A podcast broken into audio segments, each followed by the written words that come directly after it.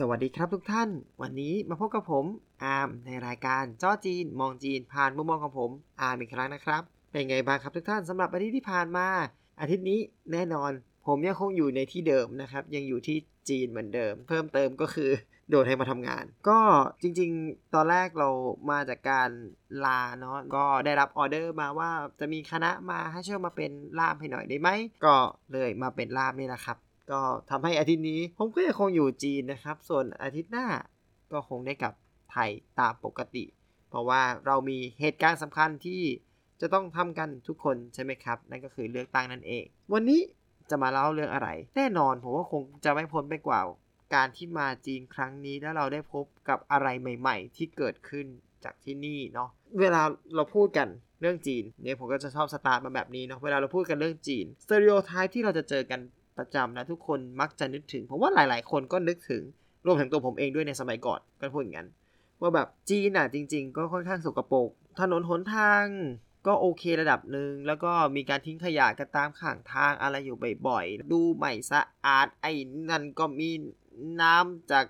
ร้านอาหารนู้นเทออกมาตรงนี้มีขยะกองอะไรเงี้ย มันก็ดูไม่สวยงามสักทีเลย แต่ว่าแบบว่าก่อนหน้านี้เนี่ยผมก็อยู่เมืองเซี่ยเหมือนใช่ไหมครับ ผมว่าผมน่าจะเคยเล่าไปแล้วว่าเซี่ยเหมือนเนี่ยจริงๆเป็นเมืองที่สะอาด มันมีการที่เขาทำความสะอาด แล้วก็มีการเก็บขยะที่ค่อนข้างถี่ รวมถึงทางขยะที่ค่อนข้างเยอะทำให้อะไรหลาย ๆ อย่างเนี่ยมันทำให้สังคมมันสะอาดขึ้นในที่ที่เป็นที่สาธารณะนั้นสะอาดขึ้นนะครับ ก็มาถึงตอนนี้เนี่ยครั้งนี้ผมได้มีโอกาสที่ได้ไปต่างจังหวัด ก็ต้องเรียกว่าต่างจังหวัดมาก ๆ เลยแหละ แบบว่าชนิดเกือบ หลุดเขตของมณฑลที่ตัวเองอยู่นะตอนแรกมาเลเซียเหมือน ผมได้ไปที่ฟูอัน ฟูอันเนี่ยอยู่บนสุดของฟูเจียน คือเกือบหลุดไปจริง ๆ หลุดมณฑลไปเลยไกลมาก นั่งรถไฟความเร็วปานกลางก็ประมาณ 3 ชั่วโมงกว่าๆกว่าจะถึง ตอนที่ไปถึงเนี่ย ผมก็เห็นว่าสถานที่มันก็เป็นแบบภูเขาเนาะเป็นภูเขาเป็นอะไรเขาบอกว่าตัวนั้นเป็นโรงงาน ค่อนข้างเยอะเป็นโรงงานที่เป็นเหล็ก เนื่องจากว่าแถวนั้นมันมีแร่เหล็กเยอะอะไรอย่างงี้อะอันนั้นมันไม่ใช่ประเด็น เราก็เห็นว่ามันเป็นโรงงานนี่ครับเออมันก็เป็นสิ่งที่ได้บอกแล้วมันเป็นโรงงาน เพราะฉะนั้นเนี่ยชีวิตความเป็นอยู่แถวนั้นคนมันก็จะต้องคุณภาพก็ก็ประมาณนั้นนะครับ ว่าที่ก็คงจะไม่ได้ดูแลเรื่องความสะอาดมาก ไม่ได้ดูแลความสวยงามมากเนื่องจากว่าทุกคนก็ต้องก็ต้องมีชีวิตอยู่ก็ต้องทำงานโรงงาน แล้วก็อย่างเงี้ยแหละ แค่นี้แค่ทำงานโรงงานแล้วก็นอนอะไรเงี้ยไม่ได้แบบทำให้มันสะอาดมาก เนื่องจากว่ามันไม่ใช่ท่องเที่ยวใช่ไหมอะไรเงี้ยแต่ตอนที่ผมไปเนี่ยผมบอกเลย ผมกล้ารับประกันได้เลยว่า มันสะอาดระดับหนึ่งตรงนั้นถนนจริงๆยังไม่ค่อยได้ดีมาก แต่มันก็สะอาดอะมันก็ไม่ได้มีขยะกองอะมันก็ไม่ได้มีอะไรเละเทะ ในตอนนี้มันทำให้เรารู้สึกว่าเฮ้ยมันมันแปลกมากมันไม่เคยเจอแล้วเราก็ไม่เคยคิดถึงว่าพื้นที่ในแบบเนี้ยจะสามารถเป็น อะไรที่สะอาดได้ เออ อันนี้ผ่านไปหนึ่งที่ที่ต่อไปนะครับเขาก็พาผมไปในที่ที่ จะเหมือนว่าเป็นที่ท่องเที่ยวไหมก็ไม่ใช่ ความเหมือนจะกึ่งท่องเที่ยวแล้วกัน แต่ไม่เจอนักท่องเที่ยว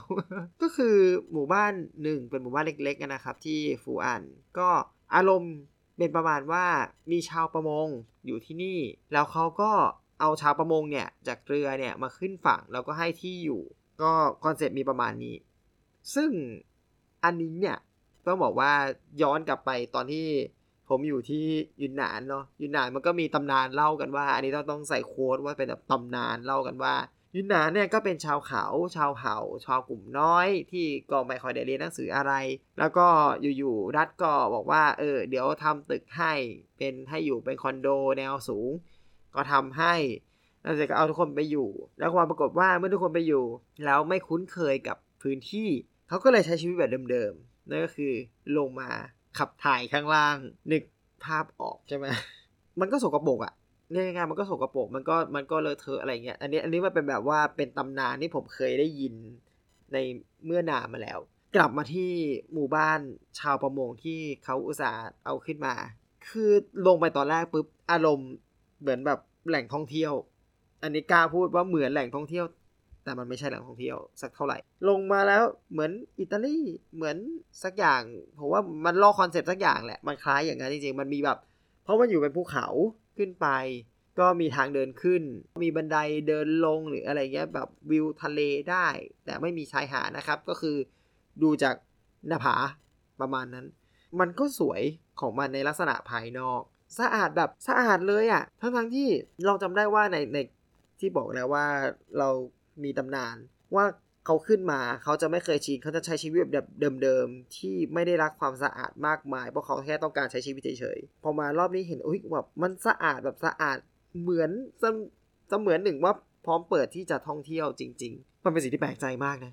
ว่าเขาทำได้ยังไง เออก็ได้ว่ามันก็สะอาดถ่ายรูปออกมาผมอัพขึ้น Facebook เพื่อนๆก็บอกว่าโอ๊ยมันสะอาดมากเออมันสะอาดแบบสะอาดเลย นี่ก็บอกว่า เราก็ยังอุตส่าห์คิดว่า อืม นี่จะเป็นแบบว่าเหมือนเตรียมไปเป็นสถานที่ท่องเที่ยวหรือเปล่า ก็เลยทำให้สะอาดพิเศษ ผมก็พยายามที่จะติดตามสถานการณ์ของความสะอาดนี้ ไปจนถึงสถานที่ก่อนที่จะผมจะกลับมาที่เมืองเซี่ยเหมือนเขาพาไปเลี้ยงข้าวในร้านลับอีกแล้วร้านลับที่คนเยอะๆหรือเปล่าก็ไม่ใช่เป็นแบบว่าร้านลับที่อยู่ในซอย ซึ่งเราก็ต้องเดินลงจากถนนใหญ่ แล้วเราก็เดินเข้าซอยไป แล้วก็จะไปเจอบ้านเล็กๆอยู่หลังหนึ่งแล้วเราไปกินข้าวที่นั่น เดินเข้าซอยไป ผมพยายามมองซ้ายมองขวาแบบตามซอยย่อยอะไรเงี้ยครับ ซอยใหญ่เนี่ยแน่นอน เพราะว่ามันค่อนข้างที่จะใหญ่ทันแล้วก็รถเดินทางสะดวกมันก็สะอาด ผมก็ยังมองซ้ายมองขวาที่แบบว่ามันเป็นช่องแคบเล็ก ๆ ระหว่างตึกอะไรเงี้ยว่าแบบมันจะมีอะไรที่เซอร์ไพรส์เราไหมปรากฏว่าไม่เจอครับ คือไม่เจอคือสะอาดจริง อันนี้ก็สะอาดแบบสะอาดเลย งงว่า เขาทำได้ยังไงอะในขณะที่บ้านเราอะ เราเวลาเราพูดถึงตั้งแต่เอาแถวบ้านผมเลยเนี่ย มีที่รกร้างที่หนึ่งก็กลายเป็นแบบว่าที่สกปรกแล้วอะ เอาจริงบางทีย้อนกลับมามองตัวเองเหมือนกันนะว่าแบบทำไมเราจัดการเรื่องแบบนี้เป็นระบบให้ดีเท่าเขาไม่ได้ เออ มันน่าสงสัยอะว่าผมว่าเขาสามารถเปลี่ยนประเทศที่เรามีภาพลักษณ์ต่อเขาว่าเขาสกปรกให้กลายเป็นสะอาดได้ทำไมเราถึงทำไม่ได้ ผมสังเกตเอง อันนี้ก็ต้องโค้ดอีกเหมือนกันว่า ผมสังเกตมาเองในหลาย ๆ มุม ผมว่าการที่จีนรักษาความสะอาดเนี่ยมันมีเกิดจากหลายปัจจัย มันไม่ได้เกิดที่ตัวประชาชนเพียงอย่างเดียว ข้อแรกอย่างที่ผมบอกในของเซียเหมือนก็คือทางขยะเยอะทางขยะเยอะนี่เป็นเรื่องสำคัญมากว่าแบบ ถ้าคุณมีที่ให้ขยะมันไปไหนได้ มันก็จะไปในในตรงจุดที่คุณวาง เสี้ยเหมือนเนี่ยเดินไปแบบว่าไอ้ร้อยเมตรสองร้อยเมตร คุณก็เจอถังขยะจุดหนึ่ง ไม่ว่าจะมีอะไรก็ตาม แค่ระยะร้อยสองร้อยเมตร มันไม่ได้ลำบากเกินไปที่จะเอาขยะไปไว้ในนั้น ต่อมาคนที่ทำความสะอาด คนที่ทำความสะอาดเนี่ยผมสังเกตเยอะมาก มักจะเป็นผู้สูงอายุ ซึ่งเออจะบอกว่าอาจจะเป็นการใช้กำลังของคนแก่ ใช้แรงงานคนแก่จะดีหรอหรืออะไรเงี้ย ผมคิดว่าถ้าเรามองในมุมกับ เขาไม่ได้อยากจะแค่นอนเฉยๆ ให้หมดเวลาไปวันๆ เพราะมันจะกลายเป็นแผลกดทับเขาอยากจะขยับเขาอยากจะออกกำลังกายบ้าง การที่จะออกมาแบบเอ้ยกวาดถนนอะไรเงี้ยจริง ๆ มันไม่ได้ใช้ อะไรมากมายนะมันก็เหมือนก็เหมือนแค่คุณเดิน แล้วก็ออกแรงแขนนิดหน่อยมันสะอาดอยู่ระดับหนึ่งแล้วการที่ทำความสะอาดเพิ่มเติมมันไม่ได้ยาก ก็เขาก็จะจ้างรัฐก็จะจ้างผู้คนสูงอายุแล้วเหล่านี้เนี่ยมาให้กวาดถนน คนกวาดถนนที่เป็นผู้สูงอายุก็ได้เปรียบว่า ฉันก็ได้ออกกำลัง ฉันก็ได้เงินในเวลาเดียวกัน รัฐก็ได้ถึงความสะอาดของพื้นที่ไปด้วยกัน มันก็เลยทำให้สิ่งที่มันการทำความสะอาดมันเกิดขึ้นได้บ่อยขึ้น อ่า พูดถึงการเกิด ทำการทำความสะอาดที่บ่อยขึ้นเนี่ย มันก็มีปัจจัยอันหนึ่งเหมือนกันว่า ผู้สูงอายุของจีนเนี่ยชอบการเสวนา นี่ก็เป็นอีกจุดหนึ่งที่เป็นจุดขาย เขามักจะมีจุดที่ตัวเองรับผิดชอบใช่ไหมครับ ตัวเองรับผิดชอบจากโซนนี้กับโซนนี้ โซนนี้กับโซนนั้น อะไรอย่างนี้ก็แต่ละคนก็จะมีต่างกันไป แต่ทุกคนจะหาที่รวมของตัวเองนะเพื่อ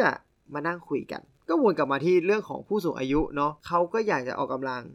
และเขาก็อยากจะเจอคนเพื่อให้ตัวเองไม่เหงา มันก็ยิ่งดึงดูดให้ผู้สูงอายุมาทำความสะอาดบ่อยขึ้น เพราะว่าเขาจะได้เจอเพื่อนเขาบ่อยขึ้น ผมว่าในในบ้านเราเนี่ยมันเป็นแบบว่าการจ้างคนหนุ่มคนสาวมาเพื่อให้ทำของพวกนี้ แล้วก็